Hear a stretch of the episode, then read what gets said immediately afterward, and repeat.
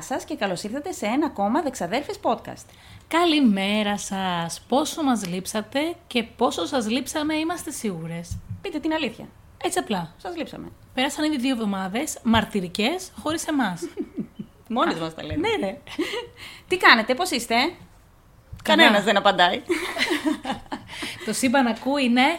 Για πες εσύ, πώς είσαι εσύ; Καλά είμαι. Ήταν δύο εβδομάδες ήρεμες και χαλαρές, θα έλεγα. Είμαι χαρούμενη γιατί τώρα που μιλάμε και κάνουμε το γύρισμα, τελειώνουν τα σχολεία σε μια Ναι. μέρα και είμαι πολύ χαρούμενη.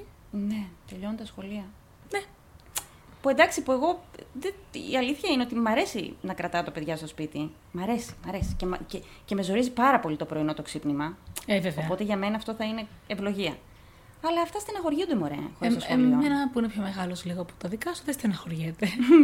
Γιατί δεν τους χάνει, βρίσκονται όλη μέρα. Ναι, Και τελειώνουν και εξετάσεις που δίνουν. Και Δίνουν είναι λίγο εξετάσεις, ναι. συγχυσμένος και άγχωμένο αρκετά. να πούμε ένα κουράγιο στα παιδιά όλα Έτσι. που δίνουν εξετάσεις. Και μην τρελαίνεστε.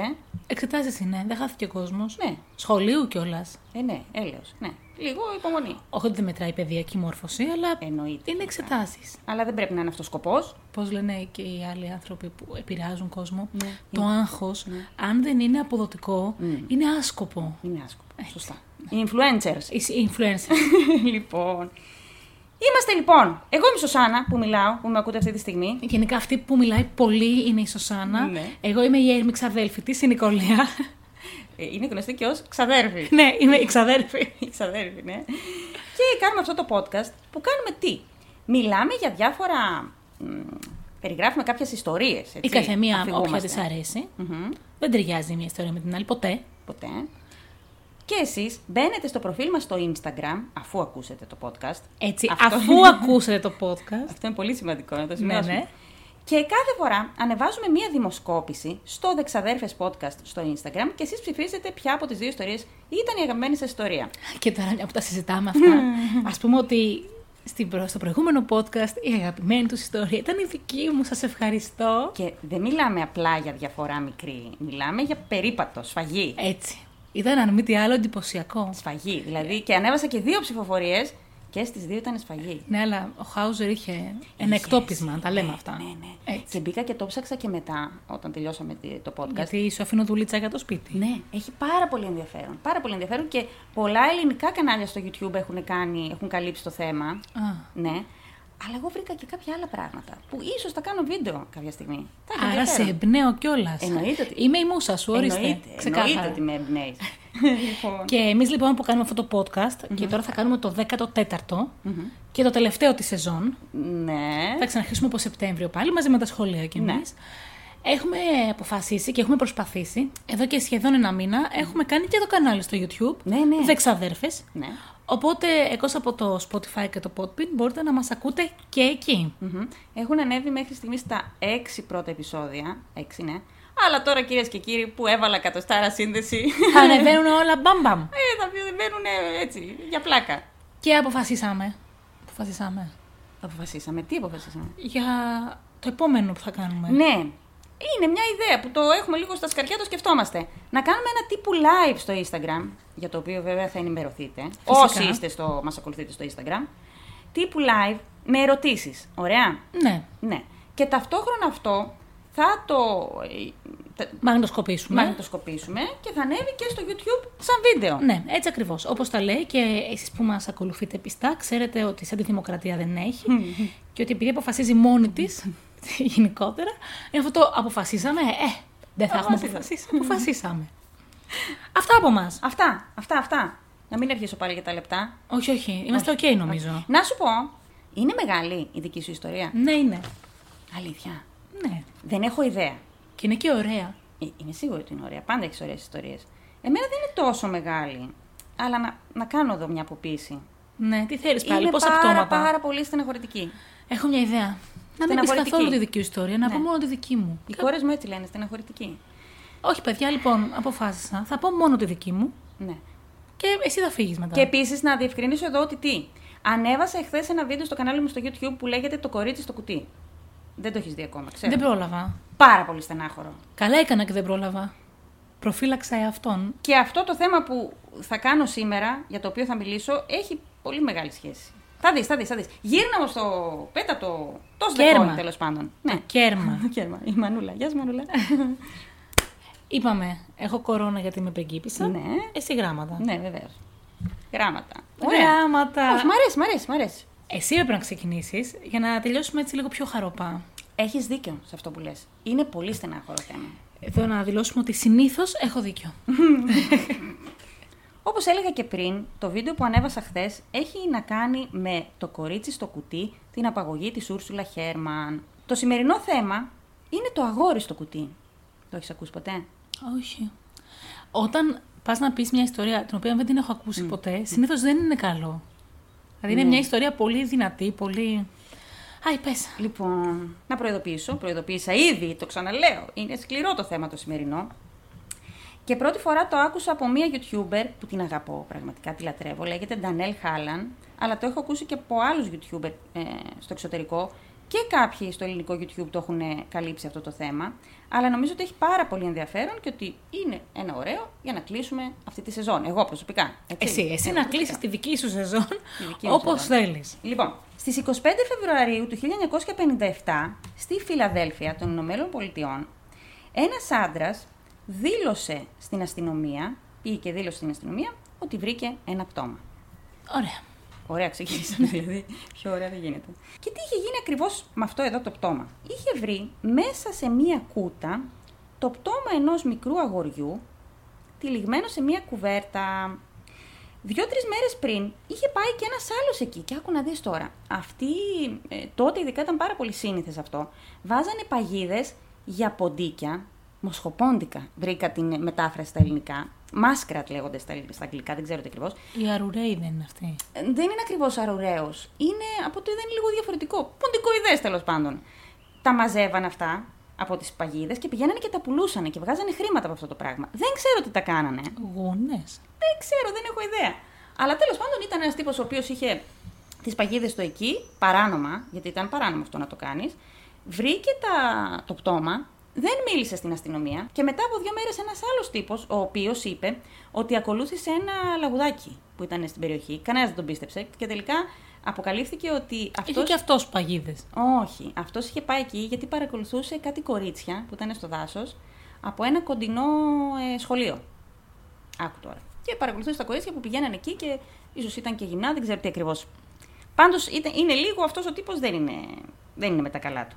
Και βρήκαν λοιπόν αυτό το πτώμα, το οποίο μετά από την εξέταση του ιατροδικαστή, το συγκεκριμένο αυτό το αγοράκι υπολογίσαν ότι ήταν από 3 μέχρι 7 ετών.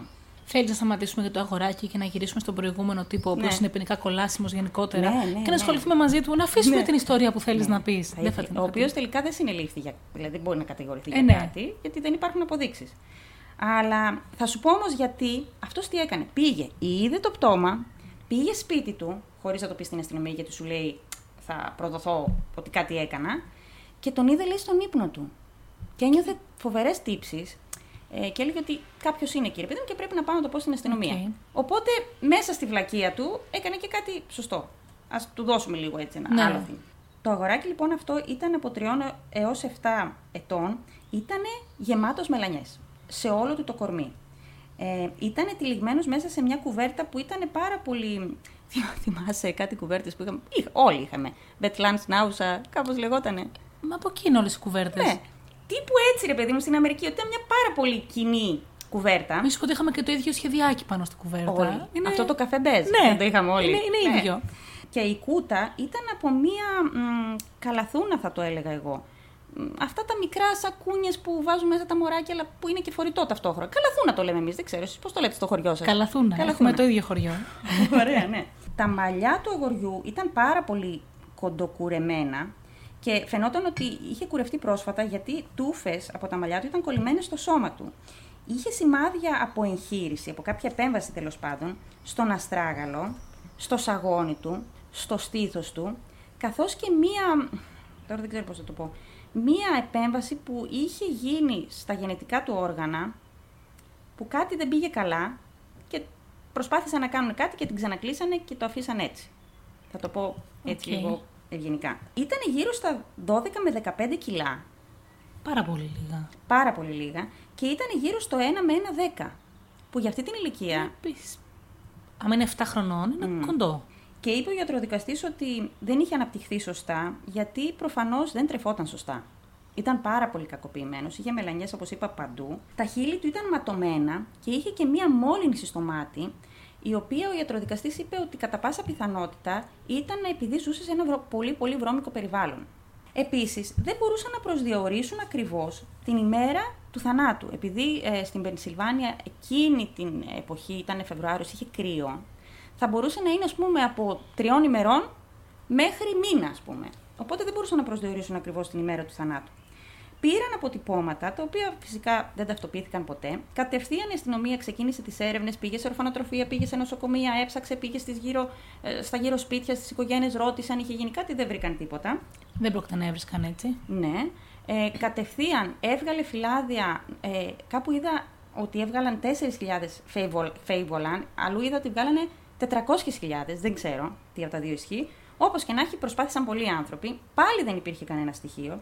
Και τότε έκαναν κάτι που εγώ το βρίσκω μακάβριο. Καταλαβαίνω το λόγο για τον οποίο το κάνανε και ήταν και πάρα πολύ σύνηθες παλιότερα, ειδικά στην Αμερική. Το έχω δει δηλαδή και σε άλλες υποθέσεις. Ντύσαν το αγοράκι με παρόμοια ρούχα με αυτά που τον βρήκαν, ας πούμε. Τον στήσανε σε μια καρέκλα και βγάλανε φωτογραφίες. Μήπως κάποιος. Δεν με έχεις κάνει. Και ένα θέμα. Ναι, ναι, ναι, είχα κάνει και ένα άλλο Στο θέμα. κανάλι. Πάλι, τον ντύσα- πάλι ντύσανε. Μια γυναίκα ήταν νομίζω. Ναι, δεν θυμάμαι κα- ποιο θέμα ναι. ήταν. Αλλά αυτό ήταν πολύ συνήθες παλιά. Και πάλι δεν είχαν στοιχεία για το τι ακριβώς θα μπορούσε να. ή ποιο ήταν το παιδάκι. Τότε λοιπόν ξεκινήσανε τις θεωρίες. Η πρώτη θεωρία ήταν ότι ίσως ήταν από κάποιο κοντινό ορφανοτροφείο ή από κάποια ανάδοχη οικογένεια. Άκου να δεις τώρα κάτι άλλο. Στην Αμερική, ειδικά παλιότερα, τώρα όχι τόσο πολύ, υπήρχαν συγκεκριμένες οικογένειες οι οποίες ε, ήταν ανάδοχες, παίρνανε παιδιά. Και παίρνετε επιδόματα. Μόνο και μόνο γι' αυτό. Yes. Έχουμε Οπότε- δει πολλές πολλές τέτοιες ταινίες. Ναι, ναι. Οπότε πέραν τα χρήματα και μπορεί, ας πούμε, στο σπίτι τους να είχαν 10-12 παιδιά, να μην τα προσέχανε, να μην τα Ε, φυσικά. φρόντιζαν, απλά για να παίρνουν το, επί- τα επιδόματα. Τότε λοιπόν, ένας ιδιωτικός ερευνητής, ο οποίος είχε, είχε αφιερώσει, γιατί έχει πεθάνει ο άνθρωπος, όλη του τη ζωή, άπειρα χρήματα για αυτή την υπόθεση, για να βρει ποιο ήταν αυτό το παιδάκι, μην έχοντας κάποιον άλλον τρόπο να βρει πληροφορίες, ε, συμβουλεύτηκε ένα medium Ωραίος. μία διάμεσο τέλος πάντων, η οποία διάμεσος έδωσε πάρα πολύ συγκεκριμένες πληροφορίες, την πήγε και στο σημείο, είδα σε κάποια, άλλο, σε κάποια άλλη πηγή, και κατευθείαν περπάτησε προς ένα σπίτι που είχε απόσταση 2 χιλιόμετρα από το σημείο Πολύ που βρέθηκε, κοντά. πάρα πολύ κοντά, και βρήκαν εκεί μια ανάδοχη οικογένεια, η οποία άκου να δεις τώρα τι γίνεται. Αυτή ήταν ένα, ένας άντρας και μια γυναίκα, είχαν τα παιδιά που, είχαν, που προσέχαν τέλος πάντων και είχε και μια κόρη η γυναίκα από τον πρώτο της γάμο. Ωραία. Οπότε αυτού ήταν θετή κόρη, η οποία τότε ήταν στην ηλικία ας πούμε 17-18 και υπέθεσε αυτός ο ερευνητής ότι ίσως το παιδί ήταν δικό της και επειδή ήταν εκτός γάμου θέλανε σε εισαγωγικά να το ξεφορτωθούν. Πήγανε ως εκεί, δεν βρήκανε πληροφορίες, ρωτήσανε τους γονείς, τέλος πάντων το ζευγάρι, τη θετή την κόρη, δεν μπορούσε να τους βοηθήσει κανείς. Μετά από λίγο καιρό όμως, η οικογένεια αυτή μετακόμισε. Που είναι πολύ ύποπτο, έτσι δεν είναι; Για να σωθεί λογικά. Ναι, για να γλιτώσουν. Βέβαια, νομικά μπορούσαν να πάνε όπου θέλουν αφού Ναι. κανείς δεν τους είχε απαγορεύσει κάτι τέτοιο. Ναι. Ε, μετακόμισαν και κάνανε, κάνουνε στην, πάλι στην Αμερική, πάλι θα το πω αυτό, ε, όταν κάποιος μετακομίζει και πηγαίνει μακριά, αφήνει τύπου, έτσι κατάλαβα, το σπίτι του ανοιχτό και πουλάει, πουλάει κάποια πράγματα στην αυλή για Ναι. να βγάλει κάποια χρήματα για, το Για να μην τα καινούριο- με- πληρώσει μεταφορική να τα πάει αυτό, εκεί. ναι. Και πήγε αυτός ο ιδιωτικός ερευνητής ως εκεί και βρήκε, άκου να δεις τώρα, μία κουβέρτα που ήταν ίδια με αυτήν, Ναι. το οποίο φυσικά ήταν συνηθισμένο, αλλά βρήκε και μία καλαθούνα Ναι. η οποία ήταν ακριβώς η ίδια μάρκα με αυτή μέσα στην οποία είχε βρεθεί το... Ω, εντάξει, θα μπορούσε να ήταν μια σύμπτωση αυτό. Θα μπορούσε να είναι μια σύμπτωση. Επίσης, αυτή η καλαθούνα πολλούνταν από ένα, πολύ, σκε- από ένα κατάστημα, το JCPenney, δεν ξέρω, το έχεις ακούσει ποτέ; Είναι τύπου πολυκατάστημα, ας πούμε, πολύ παλιό. Και καταφέραν να βρούνε από τον αριθμό που είχε πάνω στο κουτί, Ναι. ότι είχε πωληθεί σε ένα, σ- σε, από ένα μαγαζί πάρα πολύ κοντά σε αυτό το σπίτι, που είναι λίγο ύποπτο. Όμως, το 1998, αργότερα δηλαδή που ε, έψαξαν το θέμα και έκαναν έρευνα, πήραν DNA από το αγόρι, πήραν DNA και από τους γονείς και από τη θετή κόρη και δεν τέριαζαν αυτά τα DNA. Άρα δεν ήταν δικό τους παιδί. Δεν, ναι. Εγώ όμως είμαι σίγουρη ότι είχαν κάποια σχέση με όλο αυτό. Δηλαδή, πολλές συμπτώσεις. Ναι. Δεν ξέρω. Εμένα αυτό μου, μου μυρίζει. Ότι έχουν κάποια σχέση με όλο αυτό. Αλλά να σου πω ένα άλλο που είναι πάρα πολύ ύποπτο. Ότι αφού πέθανε η γυναίκα του, αυτού νου, αυτός παντρεύτηκε τη θετή του κόρη. Πάρα πολύ ωραία. Λογικό. Οπότε, μήπως το παιδί, θα μου πεις, αν το παιδί ήταν. Δικό του και δικό ναι, του, θα φαινόταν στο DNA, προφανώς. Ναι. Μια άλλη υπόθεση, μια άλλη θεωρία είναι ότι ήταν παιδί του Κένεθ και της Αϊρίν Ντάντλι. Ήταν μια οικογένεια, αυτό το 1961 το ερεύνησαν, η οποία οικογένεια είχε 10 παιδιά, τα 7 από τα 10... Δικά τους. Δικά τους. Τα 7 από τα 10 είχαν πεθάνει από ασυτεία. Οπότε θα μπορούσε να ήταν και το δικό μας ένα από αυτά ναι. τα παιδιά. Γιατί όμως, γιατί κάποια στιγμή ε, μία 7χρονη κόρη που είχαν είχε πεθάνει από ασυτεία, mm-hmm. την τυλίξανε σε μια κουβέρτα και την αφήσανε στο δάσος. Και μετά από έρευνα, βρήκαν οι αστυνομικοί ότι 7 από τα 10 παιδιά τους είχαν πεθάνει από παρόμοιους λόγους και δεν είχαν κυδευτεί σωστά ποτέ. Για μένα αυτή είναι πιο πιθανή. Που πάλι όμως το DNA αυτών δεν ταιριάζει με του αγοριού. Είναι λίγο δηλαδή, πάντα ξεκινάς μια θεωρία, ρε παιδί μου. Πήγαινε η έρευνα προς τα εκεί και στο τέλος πέφτανε σε αδιέξοδο. Και άκου να δεις τώρα τι έγινε. Τα χρόνια περνούσαν, φυσικά υπήρχαν χιλιάδες tips πληροφορίες που δώσαν οι κάτοικοι της περιοχής και όλα αυτά. Αλλά κανένα δεν μπορούσε να αποδειχτεί. Δεν ξέρανε ποιο ήταν το αγοράκι. Κανένας δεν ήξερε. Α, είδα και μια άλλη θεωρία που την είδα σε πάρα πολύ λίγες πηγές. Ότι παίζει να ήταν παιδί μεταναστών. Από την, γιατί εκείνη περιοχή, σε εκείνη την περιοχή, εκείνη την περίοδο. Είχαν Οι πάει... οποίοι γονείς του που πήγανε. Πέθανε το παιδί και το άφησαν και φύγανε; Όχι, αλλά αν ήταν παράνομοι μετανάστες. Πολωνοί λέγανε ότι ήταν. Γιατί υπήρχε ένα γκρουπ Πολωνών που είχε μεταναστεύσει εκεί εκείνη την περίοδο ε, μπορεί το παιδάκι να πέθανε και μην έχοντας κάτι άλλο να κάνουν και μην μπορώντας να πούνε στην αστυνομία ότι. Ξέρεις, ναι, οπότε πρέπει να το κυδέψουν οτιδήποτε. Αρχές, ναι, το αφήσαν εκεί. Και υπάρχει και μια φωτογραφία που ένας ερευνητής βρήκε από το 1956 από αυτές τις οικογένειες που είχαν έρθει από την Πολωνία. Και σε μια συγκεκριμένη φωτογραφία υπάρχει ένα αγοράκι που μοιάζει πάρα πάρα πολύ. Το οποίο φυσικά σε θεωρία δεν μπορείς να το αποδείξεις. Μπορούσαν όμως να ψάξουν μετά να δουν αν συνεχίζει να υπάρχει. Αν είναι εν ζωή αυτό το αγοράκι της Δεν μπορούσαν να δουν. Γιατί Όπως είπα, οι περισσότεροι. Δεν ήταν δηλωμένοι. Ναι, δεν ήταν δηλωμένοι, ήταν παράνομοι. Οπότε έχει μια λογική ότι δεν το βρήκαν. Περνούσαν τα χρόνια και το 2002. Εντάξει, πέρασαν πάρα πολλά χρόνια. Ναι.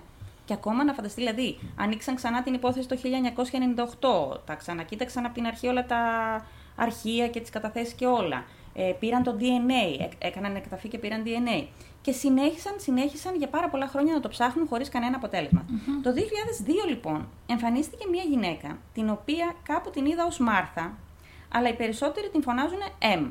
Ε, okay, το, το αρχικό της Μάρθας. Ναι. Η οποία είπε τα εξής που είχαν πάρα πολύ ενδιαφέρον. Είπε ότι κάποια στιγμή όταν αυτή ήταν 10-11 χρονών και την κακοποιούσε συστηματικά η μητέρα της και σωματικά και λεκτικά και σεξουαλικά, Μάλιστα. Η ίδια της μητέρα. Κάποια στιγμή λοιπόν είχε αγοράσει ένα αγοράκι από ένα κοντινό σπίτι. Η μαμά τους. Η μαμά τους. Είχε αγοράσει. Ναι. Μάλιστα. Η, θυμάται, λέει χαρακτηριστικά, ότι είχαν πάει σε ένα σπίτι με το αυτοκίνητο. Η μητέρα έδωσε ένα φάκελο με χρήματα και αγόρασε ένα αγοράκι το οποίο το φωνάζανε Τζόναθαν. Okay. Είπε λοιπόν ότι τον πήρανε σπίτι τους, ότι τον κρατούσαν στο υπόγειο, ότι πάρα πολύ συχνά η μητέρα το έντυνε σαν κοριτσάκι. Ναι. Ωραία. Και ότι το κακοποιούσε σεξουαλικά σχεδόν καθημερινά. Θα σου πω τι, που κολλάει αυτό με το κοριτσάκι. Επειδή Κατάλαβα. Το... Τι, τι, τι, τι; Κατάλαβα το συνειδημό. ναι, και για την επέμβαση. Γι' αυτό το κατάλαβα. Γίνει. Οπότε, αν η γυναίκα δεν ήταν με τα καλά της, προσπάθησε προφανώς μπορεί να ήθελε να αγοράσει κοριτσάκι. Και να μην βρήκε. Ναι. Και σου λέω ότι βρήκα πείρα. Δεν μπορώ σήμερα. Που είναι τραγικό. Βλέπεις δηλαδή... ότι είναι η πρώτη φορά, νομίζω, σε 14 podcast που έχουμε κάνει ναι. που μιλάς, προσπαθώ να μην σε κοιτάω ναι. και να μην αντιδρώ. Θα σου πω. Και εγώ ζορίστηκα πάρα πολύ. Πάρα πολύ κάνοντας αυτό το θέμα. Δεν μπορώ, δεν μπορώ. Αλλά θέλω να καταλήξω κάπου και πριν κλείσουμε αυτό το podcast. Πριν κλείσουμε αυτό το podcast, θα το αναφέρω. Είπε λοιπόν η ΕΜ ότι το κρατούσαν κλεισμένο στο υπόγειο, ότι το κακοποιούσε, ότι κάποια στιγμή ένα βράδυ, συγκεκριμένο που θυμάται, ε, το πήρε το αγοράκι στην κουζίνα και τρώγανε. Και τρώγανε συγκεκριμένα φασόλια. Ότι το αγοράκι έκανε μετό, η μητέρα θύμωσε πάρα πολύ και άρχισε να το χτυπάει, μέχρι που το άφησε ανέστητο. Πάνω στον πανικό της το πήρε και το έβαλε μέσα στην πανιέρα, το οποίο αγοράκι φυσικά δεν ξύπνησε ποτέ, έτσι λέει η κοπέλα αυτή. Πέθανε, οπότε αναγκάστηκε να το ξεφορτωθεί. Και πήρε μαζί με την κόρη της, το τυλίξανε μέσα σε μια κουβέρτα και το βάλανε σε, μια, σε ένα κουτί και το πήγανε στο δάσος για να το θάψουνε. Ε, είπε ότι στο δρόμο, όταν κατεβήκανε για να μπουν μέσα στο δάσος, σταμάτησε ένας κύριος και τους ρώτησε αν θέλουν βοήθεια. Ήταν πολύ συγκεκριμένο αυτό που είπε. Και ότι της είπε η μητέρα της ε, να κάτσε μπροστά στις πινακίδες για να μην τις βλέπει. Άκου τώρα, που αυτό είναι μια λεπτομέρεια, φαντάζομαι. Που μια κοπέλα δεν μπορεί να τη βγάλει από το μυαλό της. Ναι. Ήταν πολύ συγκεκριμένο. Και το περίεργο είναι ότι όντως υπήρχε αυτή η μαρτυρία στην αστυνομία εκείνη την εποχή. Ότι ένας άντρας είχε πει ότι είχα δει μία γυναίκα με ένα κοριτσάκι. Που κάτι περίεργο ύποπτο συνέβαινε. Ναι, κάτι κάνανε μέσα στο δάσος. Και άκου τώρα να δεις. Είπε λοιπόν ότι το ξεφορτωθήκαν τέλος πάντων το αγοράκι. Ε, και τα μαλλιά που ήταν κομμένα, είπε ότι τα έκοψε γιατί. Η μητέρα αυτή προσπαθούσε προφανώς, σύμφωνα με αυτή τη θεωρία, να κάνει το αγοράκι να φαίνεται κορίτσι. Είχε αφήσει τα μαλλιά του μακριά, του φορούσε λέει κυρίως φορέματα τα, τα φρύδια του ήταν ξυρισμένα όταν το βρήκανε. Ίσως προσπάθησε λέει να τα βγάλει ή να μοιάζει πιο θηλυκό, δεν ξέρω τι ακριβώς. Και υπήρχε φυσικά και η επέμβαση στα γενετικά όργανα. Όλα κολλάνε κάπως. Πήγε η αστυνομία, ερεύνησε αυτή την τέλος πάντων τη μαρτυρία και μίλησε με τους γείτονες. Αυτούς που ζούσαν δίπλα στην οικογένεια. Οι οποίοι, να μαντέψω, δεν είχαν ακούσει τίποτα, ναι. δεν είχαν ιδέα, δεν... Ναι. ήταν μια ευπόλυτη οικογένεια κατά τα άλλα. Ναι. Οι οποίοι είπαν, οι οποίοι είπαν ότι δεν είχαν δει ποτέ ε, αγοράκι στο σπίτι. Ναι. Ότι κάποιες φορές ερχόντουσαν κάποια κοριτσάκια για να παίξουν με την κόρη. Που και αυτό, ας πούμε, αν ήταν αυτό. Θα μπορούσε να ήταν αυτό το κοριτσάκι. Θα μπορούσε να ήταν αυτό το κοριτσάκι, ναι. Και ότι δεν θα πρέπει να πάρετε πάρα πολύ στα σοβαρά τη μαρτυρία της κοπέλας, της ΕΜ, γιατί έχει πάρα πολλά ψυχολογικά προβλήματα και είχε εγκλειστεί και σε ψυχιατρίο. Το οποίο όμως Εννοείται ότι θα έχει ψυχολογικά προβλήματα αν έζησε και πέρασε όλα αυτά που λέει ότι πέρασε. Έτσι δεν είναι; Ναι, φυσικά. Και φυσικά θα πρέπει να πάρουν τη μαρτυρία αυτή στα σοβαρά. Άσχετα που η κοπέλα μπορεί να έχει ψυχολογικά προβλήματα. Τελικά, το DNA φυσικά δεν τέριαξε. Με καμ... Δεν θα τέριαζε ναι. ούτως ή άλλως. Δεν βρέθηκε ποτέ, δεν, δεν μπόρεσε να θυμηθεί ποτέ την οικογένεια από την οποία αγοράσαν το Η μαμά της είχε πεθάνει, να φανταστώ. Ναι, ναι, η μαμά της είχε πεθάνει. Οπότε αυτή η θεωρία έμεινε εκεί. Υπήρχαν φυσικά και άλλες θεωρίες για το τι ακριβώς είχε συμβεί και ποιο είναι αυτό το αγοράκι, οι οποίε φυσικά όλες, όπως είπα, βγήκανε σε αδιέξοδο. Mm-hmm. Θα σου πω και τη δικιά μου θεωρία στο τέλος. Να πω λιγάκι το τέλος της ιστορίας και θα σου πω τι πιστεύω εγώ. Ε, από τότε που έγινε εκταφή το 1998, πήραν DNA και άκου να δεις τώρα κάτι πάρα, πάρα πολύ συγκινητικό. Μετά φυσικά το ξαναθάψανε. Ωραία. Τα έξοδα της ταφής. ναι, τα ανέλαβε ο γιος του ανθρώπου που τον είχε βρει το 1957. Αχ, είναι πολύ, αυτό είναι πολύ συγκινητικό. Που το βρήκα. Εντάξει, δεν θέλω να κλάψω τώρα. Τελευταίο podcast πάσαμε για να κλάψω. Και γράφει πάνω στην ταφόπλακα ότι εδώ βρίσκεται το άγνωστο παιδί της Αμερικής. Γιατί έτσι το λένε αλλιώς. Ή ξέρω εγώ το αγόρι στο κουτί ή το άγνωστο παιδί της Αμερικής. Κάνουν τρομερές προσπάθειες οι επιστήμονες να βρούνε DNA, ειδικά τώρα με όλα αυτά τα τεστ που γίνονται με το DNA, να βρούνε έστω έναν μακρινό συγγενή από οποιοδήποτε μέρος του κόσμου. Και το 2016 λοιπόν, τον Μάρτιο, είπαν ότι κατάφεραν να τον συνδέσουν, το γενετικό του υλικό, με μια οικογένεια από το Μέμφις, που δεν βγάλανε άλλες πληροφορίες στη δημοσιότητα. Η Πενσιλβάνια είναι κοντά στο Μέμφις. Mm, όχι, δεν το λες και κοντά. Ωραία. Και επίσης το 2021... Τώρα. Ναι, έγινε μια... υπήρξε μια εξέλιξη. Βγήκανε κάποιοι αστυνομικοί και είπαν ότι τελικά έχουν σχεδόν εντοπίσει από ποια οικογένεια είναι το αγοράκι. Αυτό είναι πολύ ενδιαφέρον. Ναι, και μάλιστα είπαν ότι πάρα πολύ σύντομα θα τα ανακοινώσουμε, αλλά δεν ανακοινώσανε ποτέ τίποτα. Απ' την άλλη, σκέφτομαι το εξής. σω τελικά κατάφεραν να βρούνε από ποια οικογένεια είναι. Ναι. Και η οικογένεια να μην θέλησε να, να δημοσιοποιηθεί αυτό. Θα μπορούσαν απλά να βγουν όμως και να πούνε: Ξέρετε τι, το βρήκαμε. Λύθηκε το θέμα, λύθηκε το μυστήριο, ξέρουμε ποιο είναι το αγοράκι, απλά δεν θέλουμε να το δημοσιοποιήσουμε. Δεν ξέρω. Είμαι σε αυτή την. Είμαι σίγουρη ότι κάτι έχουν Δεν γίνεται αυτό που λες. Γιατί; Γιατί αν είχαν βρει ποια οικογένεια είναι και τι συνέβαινε, mm-hmm. θα ήταν υπεύθυνοι για την κακοποίηση του παιδιού. Mm-hmm. Δηλαδή θα είχαν μαζί. Προφανώς και δεν θα ζούσαν ναι, δεν θα οι ζούσαν. πρώτοι, θα ζούσαν οι απόγονοι. Ναι. Αλλά θα είχε μια συνέχεια όλο αυτό. Ναι. Ε, δεν θα μπορούσε όμως να κατηγορηθεί κάποιος; Όχι, αλλά δεν ξέρω. Όπως και να έχει, αυτό που θέλω να, εκεί θέλω να καταλήξω. Είναι πάρα πολύ στενάχωρο ότι υπάρχουν άνθρωποι που έχουν πεθάνει με φρικτό τρόπο και δεν ξέρει κανένας ποιοι είναι. Γιατί τουλάχιστον όταν βρίσκεται ένα πτώμα και ξέρουμε ποιος είναι, το πτώμα, ο άνθρωπος, ο νεκρός, σου μιλάει. Είμαι ο τάδε, είμαι από εκεί, οπότε έχεις μια αρχή, έχεις στοιχεία και να ψάξεις. Όταν ένας άνθρωπος δεν έχει αναγνωριστεί. Σε, σε ζορίζω. Τη ζορίζω. Θες να αρχίσουμε να κλαίμε και οι δύο. Όχι, είναι το τελευταίο podcast. Λίγο να ξεσπάσουμε. Είναι πολύ άδικο, ρε, εσύ. Είναι, ναι. Είναι πολύ άδικο. Και ελπίζω πραγματικά μέσα από την καρδιά μου κάποια στιγμή να βρεθεί τουλάχιστον ποιος ήταν. Ναι. Τουλάχιστον ποια ήταν η οικογένειά του. Και αν βρεθεί, θα σας το πούμε. Και ας μην βρεθεί ο δολοφόνο. Που εγώ θέλω να βρεθεί ο δολοφόνο. Δεν το συζητάω. Γιατί δολοφόνος ήταν. Ακόμα και αν πέθανε. δολοφόνος. Ναι. Το και θέμα να δεν είναι φταίνε τα παιδιά αυτό, του, ναι. όπως και να έχει. Και όποια πληροφορία έχουμε στην πορεία και στα επόμενα χρόνια που θα έχουμε αυτό το podcast, θα Ναι, ναι, ενημερώνουμε. ναι. Εγώ, ελπι... εγώ είμαι σχεδόν σίγουρη ότι θα βρεθεί. Τουλάχιστον ρε παιδί μου αυτό, να μπει ένα όνομα σε αυτή την ταφόπλακα, καταλαβες; Αυτή ήταν η ιστορία της. Αυτή ήταν η ιστορία μου. Και κάποιος πρέπει να. ότι. Απ' τη μία έλεγα ότι ξέρεις τι, δεν είναι ωραίο να ασχολείσαι με αυτά. Μην ψυχοπλακωθείς. Και όταν ακούς ακόμα για αυτά, στεναχωριέσαι. Απ' την άλλη λέω, αν δεν μιλήσει κάποιος για αυτούς τους ανθρώπους, δεν θα βρούνε ποτέ την ηρεμία, καταλαβες; ναι. Αν και πιστεύω γενικά ότι πρέπει όλοι να μιλάμε πριν φτάσουμε σε αυτό το σημείο. Εννοείται. Γιατί είπαμε, οι γείτονες δεν ξέρουν ποτέ Ξέρετε, τίποτα. Πέσανε από τα σύννεφα. Το ναι, γνωστό. είναι λογικό. Αυτά. Σε ψυχοπλάκωσα, συγγνώμη. Αν μας ακούτε ακόμη και είστε εδώ στο podcast, Ναι, γεια σα, ναι, με ακούτε. είναι το 14ο και θα πω τη δεύτερη ιστορία της ημέρας. Τώρα που απολαύσαμε την ιστορία της Οσάνας, με χαρά και μου θύμισε για ποιο λόγο εδώ και 14 podcast δεν διαλέγω ποτέ στενάχωρες ιστορίες και Έλα. ποτέ ιστορίες με παιδιά, ποτέ. Όχι, έχεις κάνει το Λίντμπεργκ. Το γοράκι. Το θυμάμαι. Έχει πεντακάθαρα. κάποια σχέση, βλέπεις να συνάδουν; Ω, Ω. Ναι, αλλά και εκείνο ήταν χτυπημένο. Και εκείνο ήταν στεναχωρητικό που λένε. Ναι. Και θα συνεχίσω λοιπόν περί χαρίς τώρα στη δεύτερη ιστορία μου. Ε, να σου πω, η δικιά σου ιστορία είναι λίγο χαρούμενη. Η δικιά μου είναι πολύ καλή. Ωραία, για πες. Γιατί η δική μου ιστορία, ξαδέλφε, διαλέχθηκε πολύ σοφά αυτή τη φορά. Μετά από πάρα πολλή σκέψη. Αλήθεια σου λέω. Είναι μια ιστορία που ταιριάζει με τη λήξη αυτής της πρώτης μας σεζόν. Ωραία. Γιατί; Θα καταλάβουν οι φίλοι μας, θα καταλάβεις και εσύ. Ποια ήταν η πρώτη ιστορία που είπα σε αυτό το podcast? Ε, η Βαρόνη. Τα νησιά Γκαλαπάγκος. Ναι. Άρα με τι ιστορία θα κλείσουμε; Με βαρόνες. Με νησιά.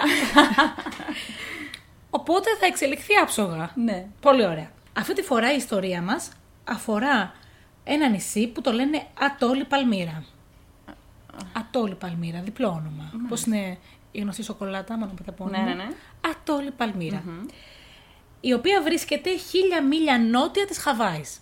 Ωραία, το έχω. Γιατί, όπως είδαμε και πριν στη δική ιστορία, σε αυτό το podcast που μας παρακολουθούν εδώ και 14 podcast, κάνουμε και μαθήματα γεωγραφίας. Ναι. Επίσης η Ατόλη, έχω την εντύπωση. Ατόλη γενικά ονομάζεται, νομίζω, ένα νησί το οποίο είναι κοραλιογενέ. Ναι, ναι, ναι, Ε, είναι. καλά, τα βεβαίως. λέω. Ωραία. Άψογα, Ναι, ιδέες, ωραία. έχεις κάνει και homework. Μμμ. Με μία πρώτη ματιά, αυτή η ατόλη που βλέπει κανείς με το που αντικρίζει την Παλμύρα, νομίζω ότι αντικρίζει έναν παράδεισο. Αλλά αυτό είναι ένα ψέμα. Στην πραγματικότητα ψιλομοιάζει με κόλαση. Σκέψου πως παλιότερα οι ναυτικοί θεωρούσαν την Παλμύρα το χειρότερο μέρος του κόσμου, χειρότερο από το τρίγωνο των Βερμούδων. Κάνανε λόγο για την κατάρα της Παλμύρας όπου ειδικότερα κατά το δεύτερο παγκόσμιο πόλεμο βρίσκονταν εκεί χαμένα αεροσκάφη και εξαφανισμένα πλοία. Θα Αλήθεια. επανέλθω σε αυτό στην πορεία γιατί η ιστορία μου εξελίσσεται μέσα στο χρόνο. Βλέπεις ότι δεν έχω πει σε ποια χρονολογία είμαστε. Σκοπίμως. Γύρω από το νησί υπήρχαν ύφαλοι, υπάρχουν ύφαλοι, καρχαρίες, δηλητηριώδη ψάρια και δηλητηριώδη σαύρες. Τέλεια. Η χαρά του κόσμου. Φαντάσου λοιπόν πως το όνομά της, Ατόλη Παλμύρα, το πήρε από το πρώτο όνομα του πλοίου που κατέστρεψε. Γιατί υποθέτουμε ότι το νησί κατέστρεψε το πλοίο. Λοιπόν, πάμε λοιπόν να δούμε τι ακριβώς συμβαίνει με αυτό το ακατοίκητο νησί. Πολύ είναι ωραία. ακατοίκητο. Ακατοίκητο νησί. Ε, και πώς μπορεί να έχει γίνει κάτι περίεργο; Όχι, όχι, ναι. Στην ιστορία μας λοιπόν εμπλέκεται κλοπή, ανθρώπινα απομεινάρια και μια απίστευτη αστυνομική έρευνα. Ο κακός χαμούλης. Τι ωραία τα λες, σαν διαφήμιση από ταινία, ναι. Το 1798 το πλοίο Μπέτσι ναυαγεί κοντά στο νησί, την Ατόλη Παλμύρα. Εγώ σου λέω από τώρα πώς λέγεται, τότε δεν είχε όνομα. Ωραία. Μόνο 10 από τους επιβάτες κατάφεραν να φτάσουν στην ακτή, μέχρι την Ατόλη. Οι υπόλοιποι ή πνίγηκαν ή τους έφυγαν καρχαρίε. Απλά πράγματα. Δύο μήνες μετά, όταν διασώθηκαν από άλλο πλοίο, μόνο τρεις είχαν επιζήσει.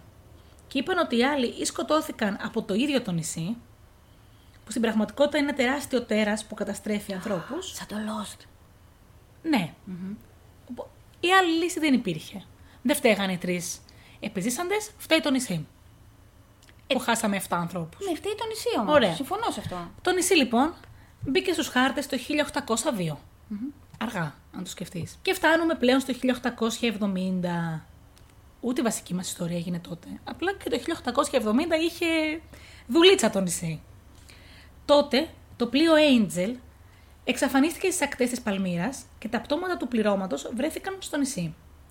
Όλοι είχαν πεθάνει με βίο τρόπο όταν έφτασε ένα πλοίο εκεί να δει τι έγινε, γιατί ψάχναν το πλοίο και τους διασωθέντες, αν υπήρχαν. Βρίσκουν λοιπόν όλους τους επιβάτες νεκρούς, σκοτωμένους με βίο τρόπο και δεν βρίσκουν κανέναν δολοφόνο. Τι εννοείς με χτυπημένους δηλαδή; Δολοφονημένους. Αυτό ήταν. Οι πληροφορίες λέγανε ότι ήταν βία σκοτωμένοι. Αν ήταν απλά χτυπημένοι, θα μπορούσε να είναι από κάποιο ατύχημα. Όλοι. Τι Ναι, πάθανε. δεν ξέρω, ναι. Και δεν βρέθηκε κανένας δολοφόνος. Τα απομεινάρια των ανθρώπων ήταν στη στεριά, άρα δεν τους έφαγαν τα ψάρια. Και δεν υπήρχε κανένας άλλος να διασωθεί σε αυτό το ακατοίκητο νησί. Απλά πτώματα στην ακτή. Οκ. Εξαιρετικά. Έτσι, με αυτά και με αυτά, φτάνουμε αισίως στο 1940, όπου συνεχίζει η ίδια κατάσταση σε αυτό το νησί. Το 1940, λοιπόν, που είμαστε στο δεύτερο παγκόσμιο πόλεμο που σου έλεγα πιο πριν, ωραία, περνάει στη δικαιοδοσία των ΗΠΑ, των ΗΠΑ, το νησί. Χάσουμε, ναι. Κατά τη διάρκεια λοιπόν του Δεύτερου Παγκοσμίου Πολέμου, εκεί βρισκόταν μια στρατιωτική φρουρά. Ένας από τους στρατιώτες, ο Τζο Μπράουν, είπε ότι όλοι τους εκεί βίωναν έναν διαρκή και άδικο φόβο για τα πάντα. Αλλά όλοι διαβεβαιώνοντας στο τέλος πως αν δεν έφυγαν, αν δεν φεύγαν από εκεί, θα τους συνέβαινε κάτι τρομερό. Τους τρόμαζε το νησί δηλαδή, ε. Ναι, και πράγματι, αρκετοί από αυτούς που ήταν εκεί είτε αυτοκτόνησαν, είτε καυγάδιζαν μεταξύ τους και μαλώνανε μέχρι θανάτου. Υπάρχουν βέβαια αφηγήσεις από ναυτικούς, άλλους, ότι από το 1942 μέχρι το 1944 περιγράφουν αεροπλάνα να έχουν χαθεί και να θεωρούν ότι έχουν πέσει στο νησί. Δεν βρήκανε ποτέ επιζώντες, αλλά ούτε και μέρη του αεροσκάφους. Είχαν πάει με ειδικά μηχανήματα για να βρούνε οτιδήποτε, μεταλλικό, κάτι, δεν βρίσκανε τίποτα. Μετά τον πόλεμο εγκαταλείφθηκε ξανά το νησί. Ε, τι θα έκανε. Όλα ωραία. Και τώρα που σε ενημέρωσα λοιπόν για όλη την ιστορία του νησιού, φτάνουμε στο 1974, πολύ κοντά για μένα. Ναι. Που θα σου πω την ιστορία που είναι πολύ συγκλονιστική. Ένα ζευγάρι, ο Wesley Walker και η Stephanie Stearns, που ήταν καλλιεργητές μαριχουάνας, Δουλίτσα να υπάρχει. Εξαιρετικά. Ναι. Για να γλιτώσουν τις περιπέτειές τους με τον νόμο, γιατί είχαν ήδη καταδικαστεί και υπάρχει κάποια αναβολή, αγόρασαν ένα σκάφος μικρό και λίγο κακοδιατηρημένο, τύπου καριδότσουφλο. Το ονόμασαν Λόλα και πήγανε κοντά στη Χαβάη, όπου εκεί ξαναδικάστηκαν. Αθώθηκε η Στέφανη, ξανά ένοχος. Εκείνος πήρε μια αναστολίτσα, μια χαρά, παίρνουν το Σκάφος. σκάφος του, παίρνουν και τα τρία του σκυλιά και οδεύουν προς την Ατόλη. Για να ζήσουν ελεύθεροι να Αποφάσισαν καλλιεργούν. ότι θα μείνουν εκεί για δύο χρόνια. Λίγο να Α. χαλαρώσουν, μήπως και η αναστολή ήταν για δύο χρόνια. Λίγο να τους ξεχάσουν οι αστυνομικοί. Κάπως έτσι. Σκόπευαν λοιπόν να είναι εκεί δύο χρόνια. Ξεκινήσανε τον Ιούνιο και είχαν πάρει προμήθειες μόνο για έξι μήνες. Και πολύ συντονισμένοι. Και είχαν αποφασίσει ότι θα τραφούν μετά με αυτά που θα τους δώσει η γη εκεί. Το ταξίδι από το νησί της Χαβάης που ήταν μέχρι την Ατόλη θα διαρκούσε μια εβδομάδα. Στην πορεία χάθηκαν πολλές φορές και φτάσανε εκεί μετά από τρεις εβδομάδες. Ήταν και δεινή θαλασσόλικη. Όταν κατάφεραν να φτάσουν στο νησί, το σκάφος τους, η Λόλα, ήταν σχεδόν κατεστραμμένη. Ωραίος εδώ. Οπότε έχουμε αφήσει το ζευγάρι μας εκεί, χαρούμενοι, ωραίοι. Και Φαντάσου πόση γκρίνια ήταν σε αυτό το καραβάκι, το- το ζευγάρι, ένα ζευγάρι, να σε... χωρίς, χα- χωρίς GPS, τότε δεν υπήρχε GPS, πηξίδες. και να προσπαθείς να πας και να λέει, δηλαδή φαντάζομαι ένα ελληνικό ζευγάρι, έτσι, φαντάσου λίγο. Στρίψε δεξιά. καλά ρε, πας καλά ρε, εσύ δεν μου έλεγες, όχι άνοιξε το χάρτη. Πάλι από εδώ ήρθαμε. λοιπόν, και παρόλο που οι ναυτικοί τόσα χρόνια το απέφευγαν το νησί, για τους πλούσιους jet set της εποχής με σκάφη, θεωρούνταν ένας πολύ δημοφιλής προορισμός. Έτσι, ένα άλλο ζευγάρι αποφάσισε ότι θα πάνε και αυτοί εκεί για δύο χρόνια. Πλέον δηλαδή έμενε κόσμος εκεί. Όχι. Α. Με το σκάφος τους τα πήγαιναν. Αποφάσισαν ότι θα οκ. μείνουν εκεί για δύο χρόνια. Έχοντας βέβαια όλοι ε, τις προμήθειες μαζί τους για αυτά τα δύο χρόνια, με ένα μεγάλο σκάφος, γιοτ κτλ. Οι οποίοι αυτοί το ζευγάρι είχαν ήδη γυρίσει μια φορά τον κόσμο. ήταν έμπειροι σε αυτό που θέλανε να κάνουν. Και μάλιστα ήταν τόσο εφοθιασμένοι που είχαν και ραδιοπομπούς στο γιότ για να μπορούν να επικοινωνούν με έναν φίλο τους στη Χαβάη. okay. Ούτως ώστε κάθε Δευτέρα και Τετάρτη να του μιλάνε και να του λένε ότι είναι καλά και αν χρειάζονται κάτι. Α, ορίστε, αυτή είναι οργανωμένη. Ναι, φίλε. βέβαια. Έτσι λοιπόν, μέχρι το τέλος Αυγούστου, όλοι αυτοί οι πλούσιοι που πηγαίνουν έρχονταν με τα σκάφη τους φύγαν από το νησί και μείναν στο νησί το ζευγάρι των πλουσίων και το δικό μας ζευγάρι, οι μαριχουανίτες. Εξαιρετικά μέχρι εδώ. οι οποίοι, από ό,τι διάβασα σε κάποια άλλη πληροφορία, έλεγε ότι προσπάθησαν να καλλιεργήσουν κάτι σπόρους. Αυτά. Δεν πήγε πολύ καλά. Ήμουν αυτό. σίγουρη ότι το προσπαθήσαν, να ξέρεις. Ναι. Παρ' όλα αυτά, αυτά τα δύο ζευγάρια ουσιαστικά ήταν τέσσερις άνθρωποι πάνω σε ένα κατοίκητο νησί. Δεν τα πηγαίνανε καλά μεταξύ τους. Α, φαντάσου. Τέσσερις άνθρωποι σε ένα νησί και δεν τα πάνε καλά. Ναι, και μάλιστα η Μαφ, που ήταν ε, από τους πλουσιου η γυναίκα, ήταν ο Μάλκομ και η Μαφ. Η Μαφ ε, είχαν μάλως, είχε μάλλον πάρα πολύ με το άλλο ζευγάρι, γιατί ένα από τα σκυλιά τους την είχε δαγκώσει. Και ήταν σε διαρκή εκνευρισμό. Παρ' όλα αυτά όμως, στο ημερολόγιο της Στέφανη, του πρώτου ζευγαριού, ε, έγραφε ότι επισκέφτονταν συχνά το άλλο ζευγάρι στο κατάστρωμά του, το οποίο πλοίο των αλλών λεγόταν και Seawind.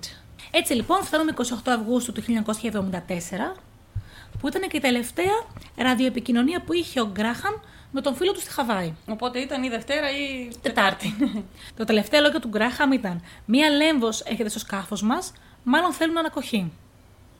Α, εννοούσε μάλλον το ζευγάρι. Δεν, δεν είπε Α, κάτι άλλο ναι. στο τηλέφωνο. Ναι. Μετά υπήρχε μία σύντομη παύση, ακούστηκε ένα γυναικείο γέλιο και ο Γκράχαμ συνέχισε.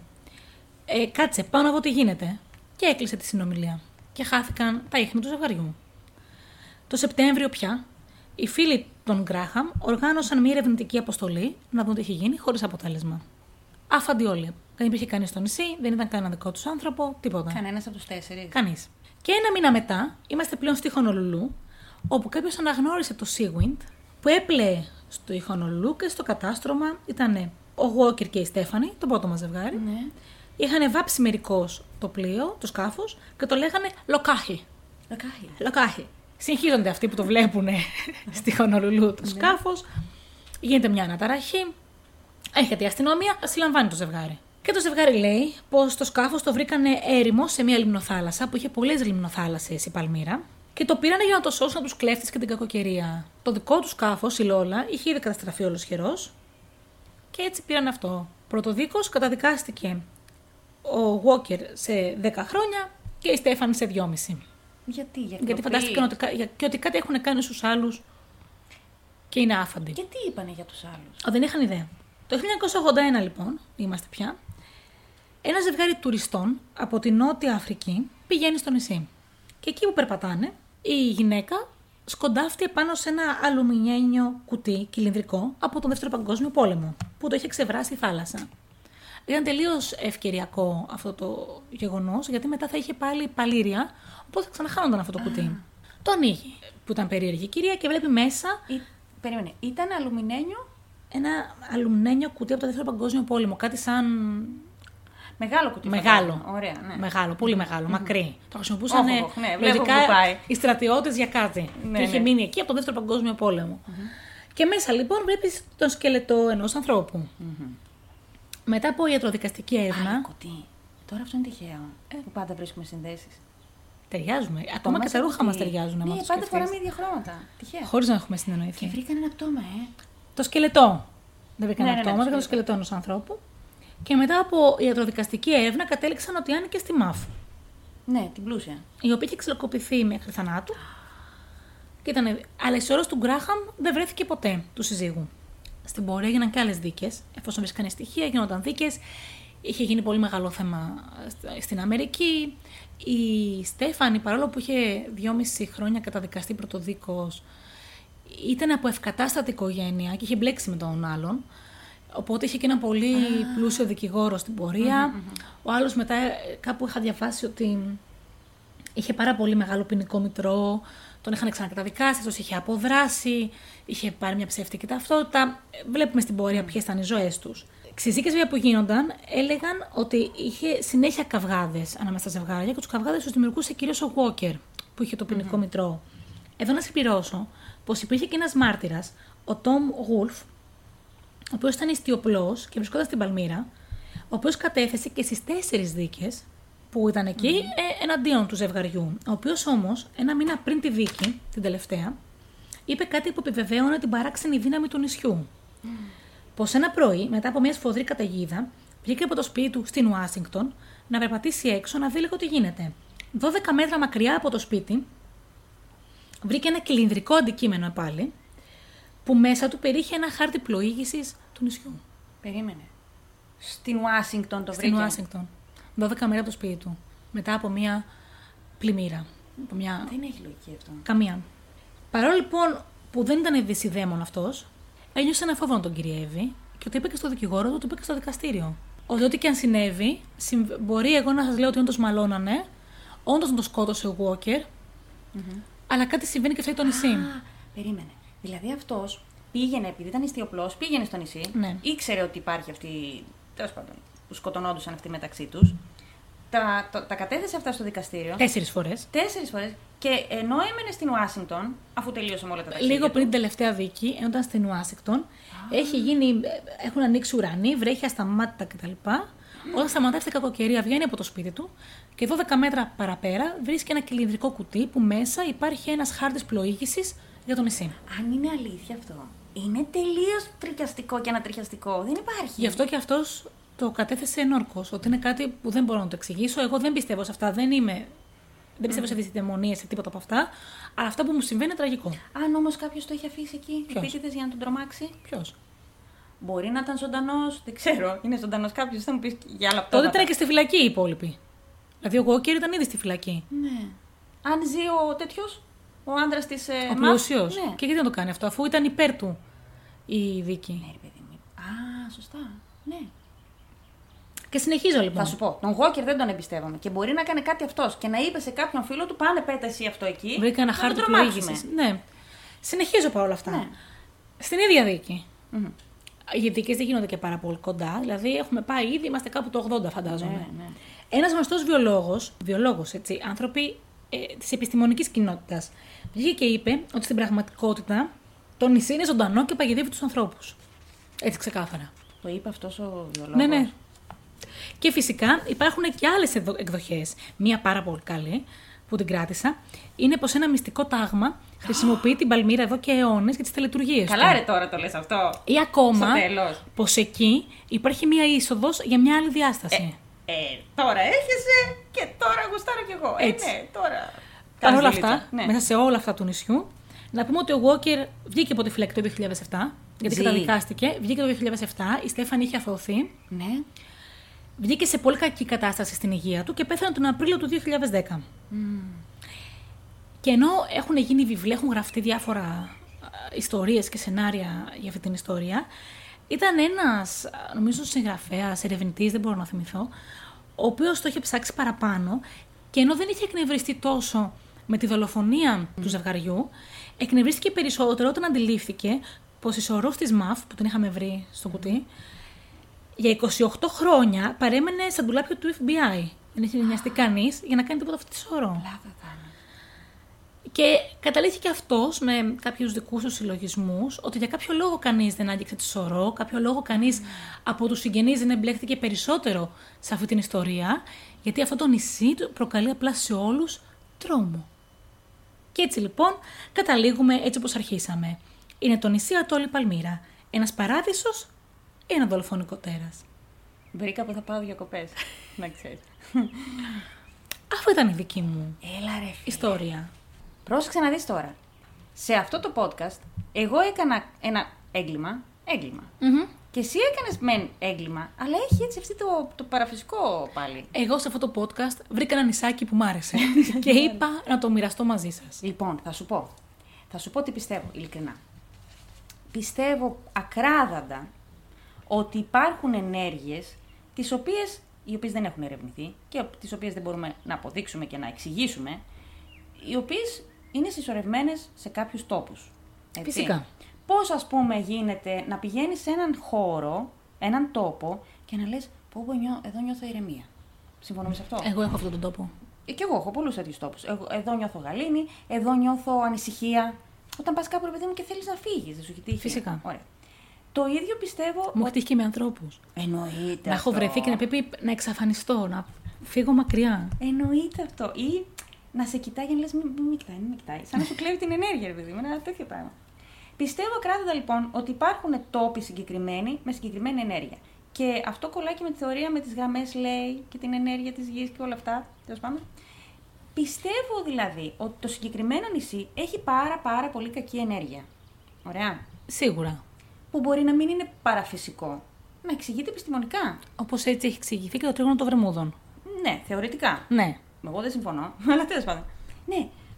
Άρα, όντως υπάρχει κακή ενέργεια. Όποιος πηγαίνει εκεί αρχίζει και επηρεάζεται από αυτό. Δηλαδή, αν πάρουμε ακόμα, τι να σου πω, τα ιόντα στην ατμόσφαιρα, υπάρχουν ναι, δηλαδή τα θετικά ιόντα, τα αρνητικά ιόντα που σε κάνουν να νιώθεις κάποιος. Επηρεάζουν την ψυχολογία σου, έτσι δεν είναι; Σίγουρα. Τώρα Ναι. έχει αρχίσει και τα ιόντα. Έχουμε Ναι, αλλάξει προσπαθώ να επίπεδο. βρω μια επιστημονική εξήγηση. Δεν θέλω, κυρία μου. Θέλω να μείνουμε ότι αυτό το νησί Είναι κακό. έχει απίστευτη ιστορία πίσω του με πάρα πολλή ενέργεια. Και αν μη τι άλλο, όσοι, όλοι όσοι έχουν εμπλακεί σε αυτό Τρελαίνονται. έχουν πολύ περίεργες και διαφορετικές ε, απόψεις σε περίπου δύο λεπτά. Δηλαδή, ναι, σκέψου αυτόν τον νηστιοπλό, ναι, είναι ο άλλος τον δολοφόνησε, ναι, κάνανε καυγάδες, ναι, δεν φταίει αυτός, ταυτόχρονα στην ίδια Ναι, πρόταση, ναι, ναι. φταίει το νησί γιατί με το που φτάνεις εκεί, τρελαίνεσαι. Πάρα πολύ ενδιαφέρον. Εγώ θα πιστεύω, μπορούσε ναι. ακόμα, γιατί το έχω σκεφτεί αυτό. Μπορεί να μην το πω σωστά, εσύ θα το φτιάξεις μετά, ξέρεις. Ναι. Ε, επειδή το νησί υπάρχει ένα μυστικό τάγμα που ασχολείται με διάφορες ναι. λειτουργίε ή με οποιαδήποτε πύλη, είσοδο κτλ. Να έχει κάνει ό,τι μπορεί και να διατηρεί αυτό, η- αυτό την, ε, το θρύλο του κακού νησιού για να μην πηγαίνουν άλλοι. Ναι. Οι πύλες. Υπάρχει αυτή η θεωρία με τις πύλες ότι υπάρχουν πύλες σε όλο τον κόσμο. Πώς έλεγε ο Ισίωδος. Δεν θα τον παρήνω. Τέλος πάντων, υπάρχουν αυτές οι πύλες. Λένε κάποιοι. Μπορεί όντως το νησί απλά να έχει κακή ενέργεια από μόνο του. Μπορεί και αυτό που λες εσύ. Να έχει κακή ενέργεια επειδή υπάρχει εκεί κάτι γίνεται κακό. Πάντως η αλήθεια είναι. Εγώ δεν είπα ότι κάτι γίνεται κακό. Τι είπες; Ότι κάτι γίνεται ενδιαφέρον. Αΐ! Δεν προσδιορίσα το τι συμβαίνει. Ωραία. Κάτι γίνεται, γίνεται δουλίτσα εκεί πέρα. Γίνεται δουλίτσα. Οπότε κάπως ξεχυλίζει η ενέργεια. Εσύ θα πήγαινες όμως; Εμένα μου αρέσουν οι τόποι που έχουν μια ενέργεια. Ναι. Όχι κακή ενέργεια όμως. Όχι. Αλλά δεν θα πας να δεις. Θα φύγω μετά, δεν θα κάτσω. Δεν ξέρω. Δεν ξέρω. Και εγώ μπορεί να αστείευομαι να λέω θα πήγαινα διακοπές, αλλά. Ε, Δεν είναι όλες οι ενέργειες για όλους. όχι. δεν είναι η όλοι συγκεκριμένη τόποι. ενέργεια, ξέρω πώς λέγεται; Πώς την ονομάζουμε εμείς γενικά; Εμείς. Κατάρα. Ε, κατάρα. Ναι, μα είπε, από την αρχή δεν το είπα. Η κατάρα της Παλμύρα. Είναι ξεκάθαρα τα πράγματα. Αυτά είχα να πω. Πολύ περίεργο. Έτσι. Θέλω να δω φωτογραφίες, θα δω. Και μου κάνει εντύπωση που δεν είχα ακούσει ποτέ, ποτέ για αυτό το νησί. Δηλαδή, Άμα το έχεις ακούσει, δεν θα είχε πλάκα. ναι, είχα δηλαδή ασχολούμαι με αυτά τα θέματα χρόνια. Δε- Ούτε τη βαρόνη μου την ήξερες στο νησί Γκαλαπάγκος. Ε, ναι, η Βαρόνη όμως δεν έχει κάτι παραφυσικό.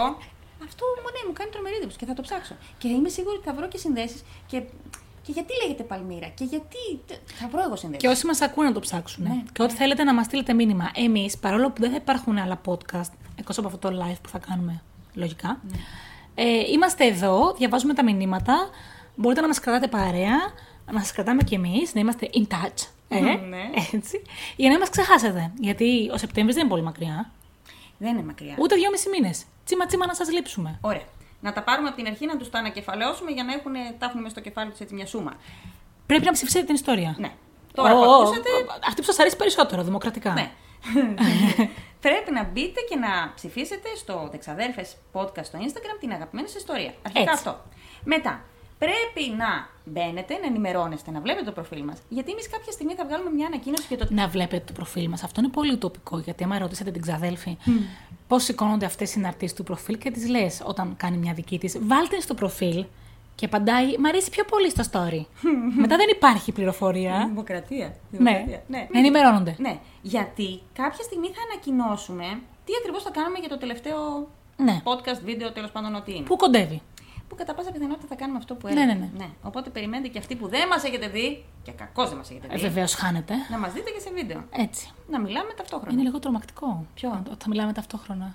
Τι εννοείς; Σε βίντεο live. Σου φαίνεται περίεργο. Εσύ δεν το έχεις Ακατάπαυστες. κάνει. Ε; Και ακατάπαυστες. Σε κατάπαυση, ναι. Και τότε σε αυτό το βίντεο λογικά θα έχει να μας στέλνουν και ερωτήσεις. Ναι, έτσι Ναι. το σκέφτομαι. Ανάλογα με το ποια θα κερδίσει. Που ακόμα δεν έχουμε ανακοινώσει. Ποια έχει περισσότερες νίκες και Έτσι. τι. Ναι. Μπορείτε να στέλνετε ερωτήσεις γενικά Ναι. και εμείς θα απαντήσουμε με κάποιο Ναι, ναι, τρόπο ναι. δικό μας. Όμως αυτή που έχει χάσει αναγκαστικά θα πρέπει να απαντήσει περισσότερες ερωτήσεις. Έτσι. Έτσι δεν είναι; Σωστά. Αυτά είχαμε λοιπόν να πούμε. Και το κανάλι μας στο YouTube, δεξαδέρφες, Μμμ. θα είναι έτοιμο πολύ σύντομα με όλα τα βίντεο. Προς το παρόν έχει τα μισά. και τα Κάπως μισά τα είναι σύνδεση. καλό. Ναι, και τα μισά κάτι είναι. Έτσι. Ναι. Αυτά. Stay tuned που λένε. Ε; Μείνετε συντονισμένοι στις οθόνες σας. Να είστε καλά. Να διευκρινίσουμε και αυτό ότι η Νικολία διαχειρίζεται το προφίλ στο Instagram. Ε, Εγώ παίρνω τις αποφάσεις. Ναι. Κυρίω. Αλλά δεν πειράζει. Και όσοι νομίζετε ότι μιλάτε στη Σωσάνα, εγώ απαντάω. Ναι. Είμαι η Νικολία Ναι, και ναι, ναι. τις μεταφέρω όλες τις πληροφορίες. Ναι. Ότι θα είμαστε ενεργές όλο το καλοκαίρι. Θα βγάζουμε φωτογραφίες, θα βγάζουμε τέτοια. Βεβαίως, από τις διακοπές. με τις Πλάτς πλούτς. διακοπές. Να περάσετε καλά. Α, καλά, θα τα πούμε αυτά και στο τελευταίο. Εννοείται. Ναι. Μέχρι τότε, καλά να περνάτε. Σας ευχαριστούμε πολύ που μας ακούσατε. Μέχρι την επόμενη φορά, γεια σας. Γεια σας.